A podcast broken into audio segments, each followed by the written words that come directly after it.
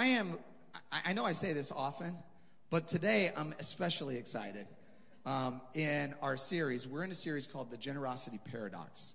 And the the the, the the thing I'm preaching today, the sermon I'm preaching today, has me so excited that I'm now stuttering. Uh, um, the Generosity Paradox is a series that we're in where we're talking about this this paradoxical truth that we find in Scripture. And we see it all through Scripture, and it applies in multiple areas of our life, not just financially, but in all areas of our life.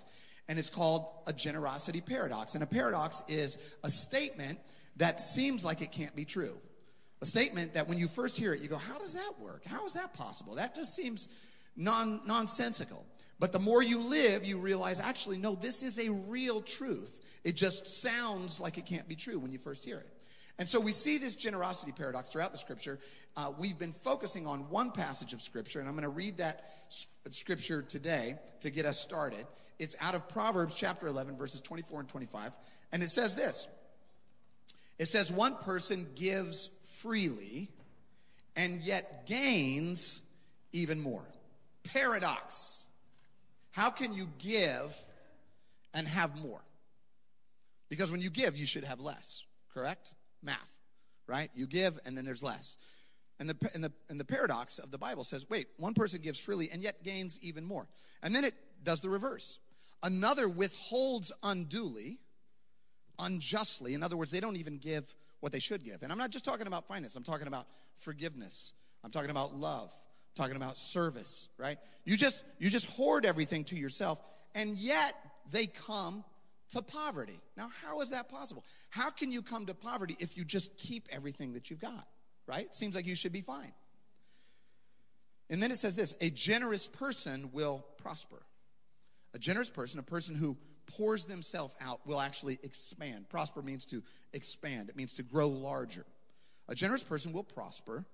Whoever refreshes others, and in the, in the Hebrew, it's actually uh, almost a, a, a water term, right? Whoever soaks somebody else or saturates somebody else with refreshment will themselves be refreshed.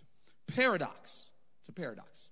So today what I'm going to preach on for the next few moments is a sermon that I'm calling The Mystery of Margin. The Mystery of Margin. Let's pause. Let's bow our heads. Let's pray. God, help us to open our hearts to this truth.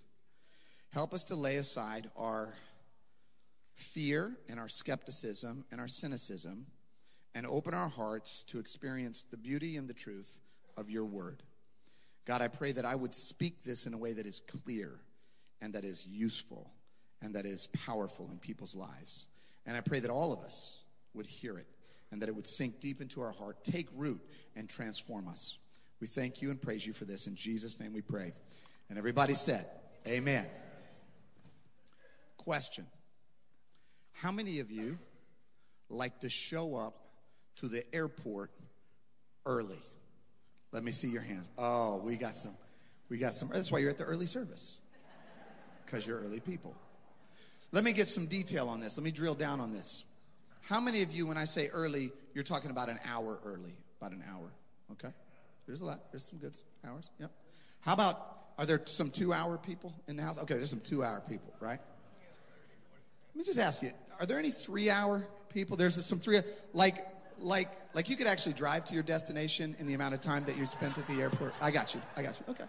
We all are built differently, I get it. Now, let me ask you, just kind of just, you don't have to volunteer. How many of you are kind of on the other end of the spectrum? You like to show up at the airport, and let me put this how you would put it, right on time. How many of you? How many of you right on time. Right on time. How many of you have found yourself, how many of you found yourself running through the terminal at the airport? I mean, I'm, book, I'm talking about booking. I'm talking about booking. I'm talking about running, yeah. How many of you have heard your name over the loudspeaker? Wow. This is the final boarding call, Mister Rome, right? Right? You've heard that. Um, I was trying to find a visual. I got I, this. This is kind of how it feels every once in a while when you're when you're late to the airport. Let me let me see that that visual back there, guys. If you, you have, how many of you just know this has been you? You're like you don't want to break into a full run, but you're just like You know what I'm talking about? All right, you can take it down.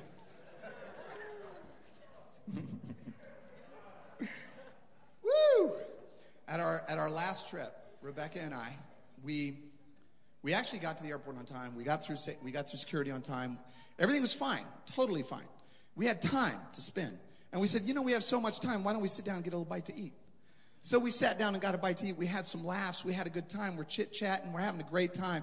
And suddenly I look down at my watch. I go, they're boarding right now. They're boarding. And we were in Denver. We were in the Denver airport. And so I don't know if you've been there, but it's like eighteen miles long. And so we're just running. We're just running. And my wife is not as fast as me. Let me just put. So I'm like, look, I'm going to. I will wait. I will not fly away without you, but I got to get to the gate before they go. And then I just leave her in the dust. And I'm flying. I'm running as fast as I can. I literally get to the gate, and they are literally closing the gate. I'm like, wait, wait. They leave the door open, and so that was a big step. But then when they found out that, like, there's still somebody else we're waiting for, so I'm doing all my persuasiveness, like, she'll be right here, I promise, she's running, and I, I don't know, I wanted to come up with stuff. She's pregnant, I don't know, but I couldn't, I didn't, I wanted to. And then around the corner, like chariots of fire, man, wind blowing, she just, she comes through. And here's the crazy thing, I was in a panic. She was smiling. This was like an adventure for her. This was like, will we catch the plane or not? I don't know. Doesn't matter. Because we did, we have different ideas about margin is what this is, right? We, we, we, we're late because we didn't give ourselves enough margin. We didn't create enough buffer space. We didn't put any breathing room beti- between the departure time and the time we boarded the plane. There was just there was just no margin there, right? And here's the thing. As you can tell, we're all different. We're all on different ends of the spectrum. And it is totally fine if there's just a little bit of an adventure. For, if you get a little adrenaline bump from running through the airport like this guy, it's totally fine if this is the way you move through the airport, right? We're all different. We're all different. Here's the thing. It's not okay. It's not okay if this is the way, put that picture back up for me. It's not okay if this is the way you move through your life. It's not okay if your finances are so close to the edge that one thing goes wrong, one pop tire, your air conditioner breaks down, your lawnmower breaks, and, and that throws you out for the rest of the month, right? It's not okay if you're, if you're that close to the edge when it comes to your finances. It's not okay if your schedule in general, if this is the way you move through your every day of your week, where you've just got your life so packed, there's so much going on that there's no room. If one thing goes wrong, if there's traffic, if the Uber driver is slow, if anything goes wrong, you've got no room to breathe, right? It's, it's not okay if that's your, it's not okay if your relationships are so jumbled, so packed that when somebody calls you and says, hey, I need to talk to you, I'm going through something, that you have no margin for them. It's not okay for this to be your life. It's not okay. Because here's what happens. When we don't have margin in our life, when we don't have margin in our life, we experience about three things, and there are more, but these are three main things. The first one is that our stress increases. Some of you are actually, my heart's kind of beating a little fast right now just from looking at that guy as he's as he's looking at his phone and got the briefcase, right? Our stress level increases when there's no margin. When you don't have margin in your finances, when you don't have margin in your relationships, when you don't have margin in your time, when you don't have margin in your schedule, when everything is packed to the hill, like from A M to P M, and you barely have time, there, your stress levels just increase. And when your stress levels increase, that leads to number two, your relationships get strained. I, ha, have you ever noticed that when you when you have no margin, you're just edgy? Have you ever noticed when the person next to you, ha- I'm sorry, has when the person next to you has no margin, they just get edgy? Can we just, right? This is true. When when when we don't have margin, when we're stressed, then then the nature of our relationships gets shallower. We start to talk in a more curt way, in a less kind, in a less generous way. And this causes, number three, our joy to decrease. The, the joy in our life just drains out because we just don't have margin. We don't have breathing room. So the question is, why do we do this to ourselves? And I, I don't know about you, but I'm I'm guilty. So let me just start with this. I'm guilty of all of that at different times in my life. I'm guilty of having no margin in my finances. I'm guilty at times of having no margin in my schedule. I'm guilty of having almost no margin in my relationships. I've done this, right? All of us have done this. Why do we do this? Some of us may say, well, this is just a busy season. And that might be true. We might be in a busy season. That might be, there might be some merit to that idea. Some of us might say, hey, th- this is just the world we live in now. It's just, it's just a busier world. The whole culture, this is just how it is. And that's true. That is true. There's a lot going on, right? But that's not that's not all of it. I believe that underneath it all, I would propose to you that underneath our desire to pack everything in, financially, time, relationships, underneath that is one word, and that is fear. Fear. You say, what do you mean by fear? How does fear have to do with the lack of margin? Well, we fear things, and in in and when we fear, we try to we try to uh, overcome our fear by packing so much into our life so that the fear is sort of pushed away. I'll tell you what I mean. The first kind of fear that we experience is what I'm calling fear of missing out. Some of you know this, FOMO, right? Fear of missing out. If I don't check my post on Instagram and somebody responded to me and I don't say something back to them right now. So it's a fear that, like, if I don't do something, then this will happen. It's a fear of, of missing out. If I don't go to that meeting, then what if I don't get that promotion? If I don't study every hour of the day, what if I don't get an A on my exam at college? It's a fear of missing out. Something else is going on, and I need to be a part of it. I'm afraid that if I don't, if I'm not a part of it, my life is somehow diminished as a result. The other one is a fear of missing expectations. Sometimes these are your expectations. Sometimes these are other people's expectations, failed expectations. When, years ago, back in back in the day when they had Blackberries, there used to be there used to be a, a device called a Blackberry. And then there were also eight tracks.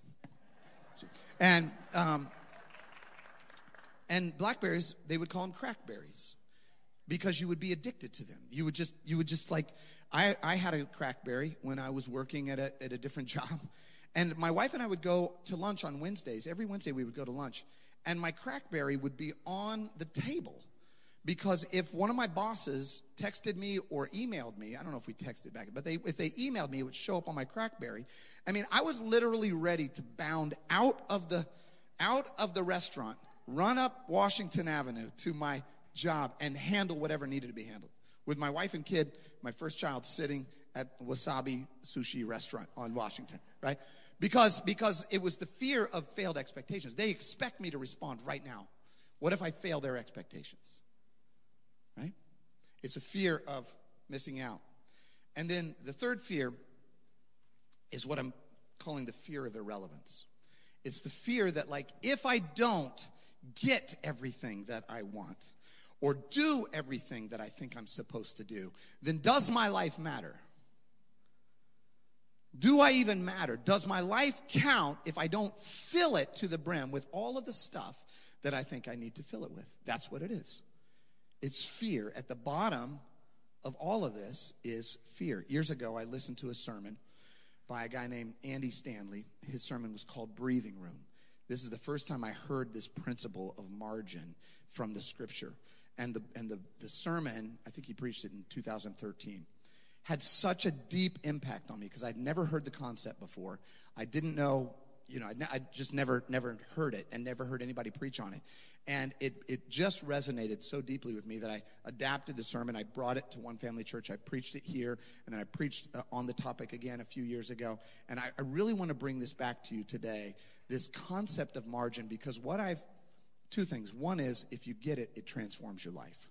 I mean, just I'm just telling you, not like more than almost anything else. It fundamentally shifts your life.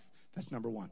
Number two is, I discovered something as I was studying for this week. I discovered that there's even more to it than, than, than what I heard preached. There's even a deeper layer to it. There's a mystery to margin that I didn't realize was there over the years. So I just want to spend some time on this. One of the things that Andy Stanley says on it, he says, our fear of not mattering can drive us away from what matters most. In other words, what if you answer every email, but you don't spend time with your family? What if you buy everything you ever wanted, but you miss out on contentment and peace in your heart? What if you have ten thousand followers on Instagram, but when somebody that you love says, hey, can I have your time? You don't have time for them. Jesus said like this, what does it profit a man to gain the whole world and to lose his own soul? Now, how do we get out of this problem? If at the if at the base of this problem, the, the fact that we pack our lives so tight, if at the base of it is fear, if at the base of it it's a fear issue, then the solution is a faith solution. If there's a fear problem, there's a faith solution. Because it turns out, we're not the first human beings on the planet to struggle with this.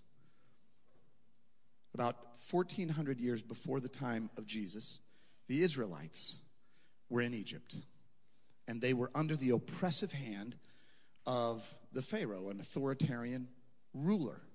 And they were slaves in Egypt. And they had no margin.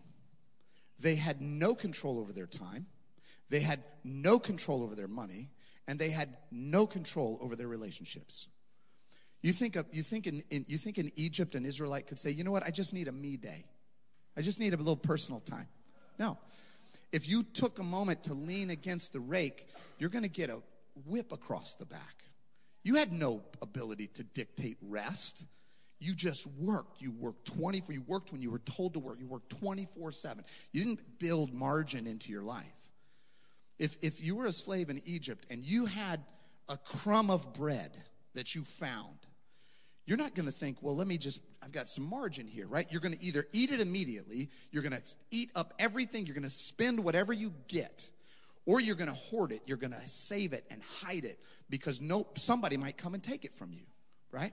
So you had no ability, you had no control over your time or over your money. You didn't even have control over your relationships. If Pharaoh said, hey, I'm going to take your son, I'm going to put him over in this other land to go build, you know, a building over there, you had no control over, over what happened there. So you just had, the Israelites had no control. And God sent Moses to Egypt to say, let my people go. And he brought them into the land flowing with milk and honey. But he said, look, if you want to flourish, then I need to teach you a new way to live. It's a new way to live because all your life you've just been grinding. You've just been cranking. And I need to teach you how to flourish as a people. And so God gave his law. And sometimes we think of God's law as this like oppressive thing. But it's, it's it wasn't. It was designed for human flourishing. It was designed for people to expand and to ex- experience the goodness and the joy and the hope that life can bring when you're following God's word. And so he, he brought them three principles, three laws. The first law is called the law of the Sabbath. You're familiar with this idea. The Sabbath is a day of rest. God taught the Israelites, he said, here's what I want you to do. Friday at sundown, put down your work. Make some dinner, light some candles, pray, spend some time with your family. Hang out with them all day Saturday, read the word of God, spend time in the synagogue, relax. And then Saturday night, okay, fine. Back back to whatever you want to do, and you get back to work. But you got to take a day off. Now, imagine you've been four hundred years in Egypt. You've been four hundred years under bondage. You've been four hundred years where you've been told, don't you even dare look up from your work. And the God of gods who's liberated you says, no, no, no. If you really want to prosper, you need to take a day and rest. In fact, this is the mystery of it. This is where the paradox comes in. This is, this is the stuff that I didn't know the last time I preached on this topic. There's actually a paradoxical truth on all of the principles that I'm going to teach you. And it's the same paradox we learned from Proverbs. Listen to this. This is from Isaiah chapter fifty-eight, thirteen and fourteen. If you keep your feet from breaking the Sabbath. In other words, if you, if, this is a conditional promise. If you don't work, if you keep your feet from, if you really relax and take a day of rest, if you keep your feet from breaking the Sabbath, from doing as you please on my holy day, there's a conditional response. This is what will happen. Then you will find your joy in the Lord, and I will cause you to ride in triumph on the heights of the land and to feast on the inheritance of your father Jacob.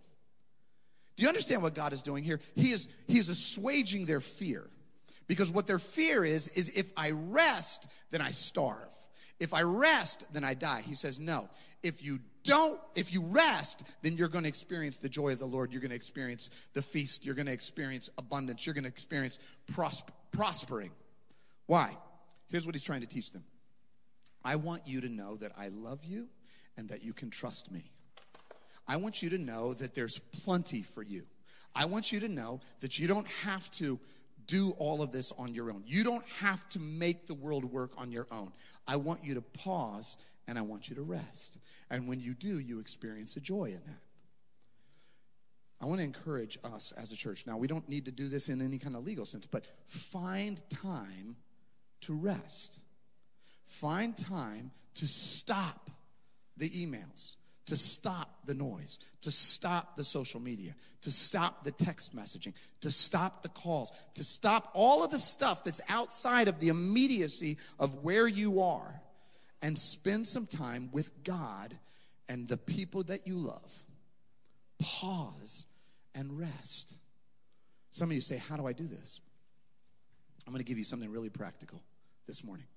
It's a new feature that I discovered on the iPhone. They might have it on the Android as well. I'm not sure. But there's this button on the side. And what you do is you hold this button down. And then this other button comes up. And it's got this slide. And you just slide it over like that. And then the thing just turns off. It's freaking amazing. And you put it in a drawer. And you leave it alone. God says, look, I want you to pause and I want you to rest. Why? Because I want you to trust me. I want you to have faith. I want you to stop being afraid of missing out. I want you to stop being afraid of other people's expectations and your expectations. I want you to be uh, stop being afraid of all of the stuff that makes you afraid. I want you to put your trust in me and rest.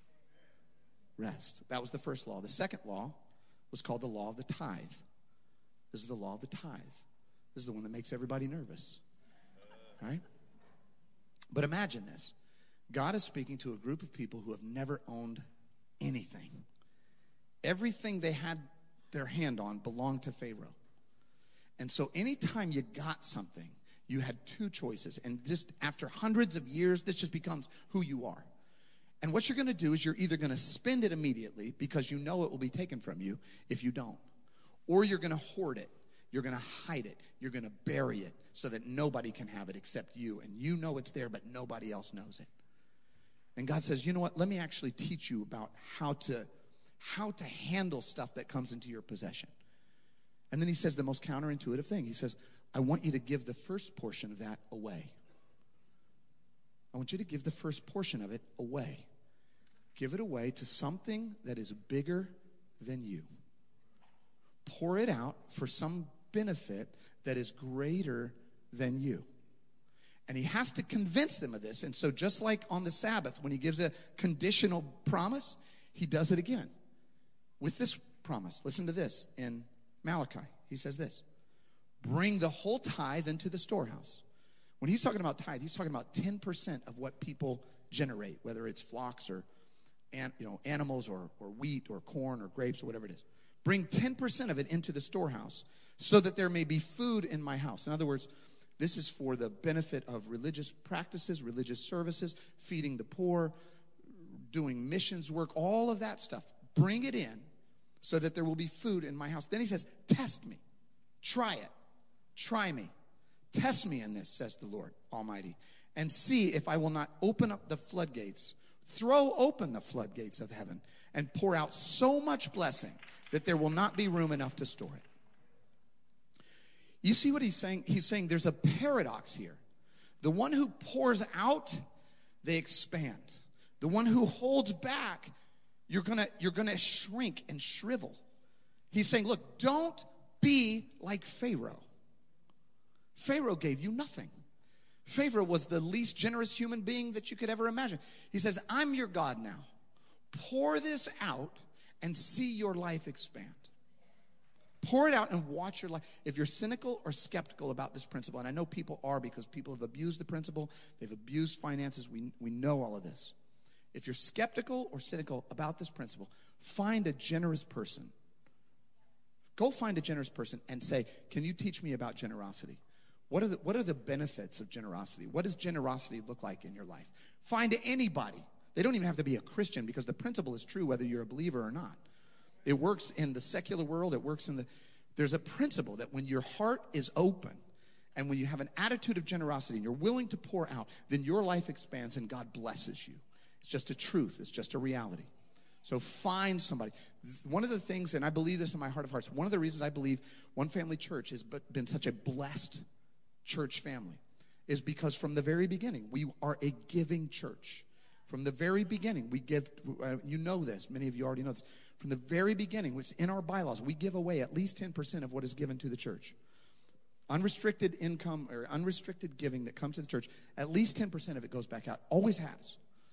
And what is amazing about that is that it, those are the, my favorite checks to write. Every quarter our missions teams come together, we have our missions and our outreach people, and we go, man, let's just bless people today. Let's just bless this work. We don't benefit from that. We go, let's just bless them that are, that are doing this great work throughout Saint Louis and around the world and around the country. Let's bless them. And we've just seen God bless One Family Church because there's a, there's a principle at work. There's a paradox at work. There's a mystery at work. A year ago, we launched a Beyond campaign. Some of you remember the Beyond campaign. It's a two-year giving initiative and a generosity initiative where we encourage people. We were buying the Tivoli. We're renovating the Tivoli, as you can see, as you're coming in. We're doing renovations down at Shaw. We totally upgraded the um, the control room upstairs so that we can broadcast to Shaw and to other locations. And so we had this in- initiative where we said, look, let's, let's all come together. Let's give at a level that we haven't given before, and let's just see what God does. Let's expand the, the amount that we can give away. Let's pay down this purchase. Let's let's let's renovate this place. Let's really do what, what God wants us to do. Let's just reach beyond ourselves. And I, I just want to tell you, I, I mentioned this the other day, but I, I want to get it really clear to you. At this point in the one, so we're one year in, so this is our one year anniversary. At, at this point, those who have pledged are at ninety percent of what they said they would be at this time a year ago. What that means, and this is amazing. I don't know if any of you have ever been part of a capital campaign or anything like that, but When, when when when there are pledges, there's always this amount where like somebody loses their job, somebody moves, you know, some people can't honor their pledge. But when ninety percent of that pledge is being honored, that's just, to me, mind-blowing. Just absolutely mind-blowing. It's incredible. And not only that, there are a number of people that didn't pledge. They said, you know, I'm not comfortable. I don't, maybe I don't know what the future looks like, and I'm not ready to make a pledge. The people who did not make a pledge are still giving at right now at one hundred eight percent. Of what they were giving before. Meaning, even those who did not make a pledge said, I just want to give more. I want to pour out. I want to be more generous. And then here's the crazy one. We, first of all, we've had two hundred fifteen new members join the church in the last year, in the last twelve months. two hundred fifteen new members. And, of course, that was unexpected. Um, and they're giving at a, at a, at a, at a rate that has got us so on track with this initiative that it just blows my mind. And I am not, anybody who knows me, our trustees know, I'm not a fundraiser guy. That's not my spiritual strength. That's not my wheelhouse. But I just believe in this truth that when we are generous people, when we pour out ourselves, when we're willing to live it ourselves, God says, let me just pour some blessing back into you. So let me just challenge you on this. If, if you have not experienced that blessing in your life, if you are financially strapped, if you are financially stuck, let me challenge you. Give something away. Give a portion away. You go, man, I can't do ten percent. Try one percent. Try a half percent. Give something away on a regular, faithful basis. And if you don't want to give it to One Family Church because you think the church is, you know, ah, give to something else. Give to the United Way. Give to the Boys and Girls Club. Give to something else. But give something away and watch God th- throw open the floodgates of heaven and bless you as a result. That's what that's what he's he's teaching them. He's saying, I'm going to teach you. You've got to rest, right? You got to put margin in your schedule. You got to put margin in your money, meaning meaning you're giving that at the front. It's the first fruit, not the leftover. You're putting the margin at the front. I'm going to give this away, and then I'm going to live on the rest. That's the margin. There's a buffer. You're saying, hey, I don't need to spend all of that. He says, that's what I want you to do with your money. And then the third one blows my mind. This is the last one. This is called the law of gleaning. The law of gleaning. And this one just will blow your mind because this is one a lot of us don't, don't aren't familiar with.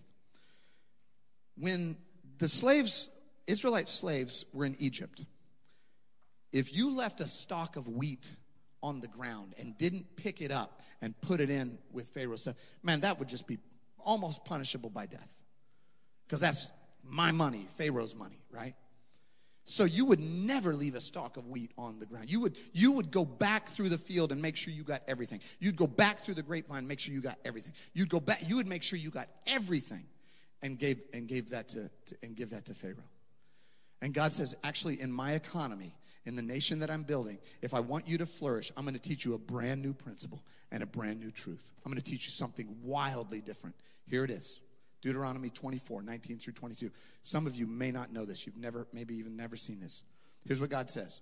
When you are harvesting in your field and you overlook a sheaf of wheat, do not go back to get it.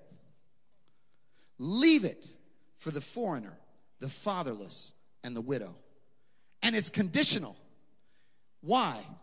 So that the Lord God, your God, may bless you and all of the work of your hands. Can you just pause on this for a minute? God says, look, man, if you will leave something on the table, if you will be generous and hospitable to other people, if you will not try to get everything you can get, if you will leave something for somebody else who needs something, if you're willing to share of yourself and your life and your resources with other people, I will bless you. I will bless the work of your hands if you do that. And I mean, this is this has got to be mind-blowing for them. Because they're going, what? Leave a grape on the vine?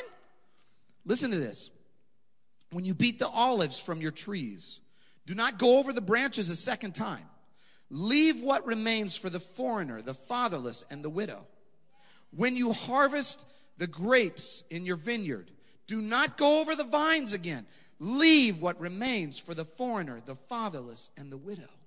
He says, leave some there for other people. Be hospitable. Be generous in your relationships. Be generous to those in need. Be hospitable to, leave them something. And then he says something that just blows my mind. When I read it, it just brought me to, it just, it just brought me to tears when I read it. And then I read it to my wife and I started crying again. It's just, I'm not going to cry today. Thank the Lord. Thank you, Jesus. All cried out. And this is the way he ends this passage. He says, remember that you were slaves in Egypt.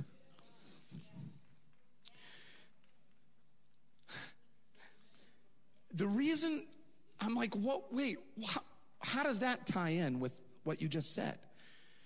And what he's saying is, first of all, he's saying, wouldn't it have been nice if somebody left a little something extra for you? Wouldn't that have been nice when you were a slave in Egypt if somebody said, hey, I'm going to leave a grape behind because they're, you know, I'm going to leave some wheat behind so they can make some bread. Wouldn't that, wouldn't that have been nice? That's one thing he's saying. You know what else he's saying? Don't be like Pharaoh. Don't become what you hate. When you got free now, don't you become like him. Don't do that. Don't be somebody who just has to take and take and take. Make sure you're leaving something behind. And then the third thing I think he's saying when he says that, he's saying, hey, I've, I've liberated you now. I put you in a new land. And guess what? I want you to trust me. I've got enough for you. I own the cattle on a thousand hills.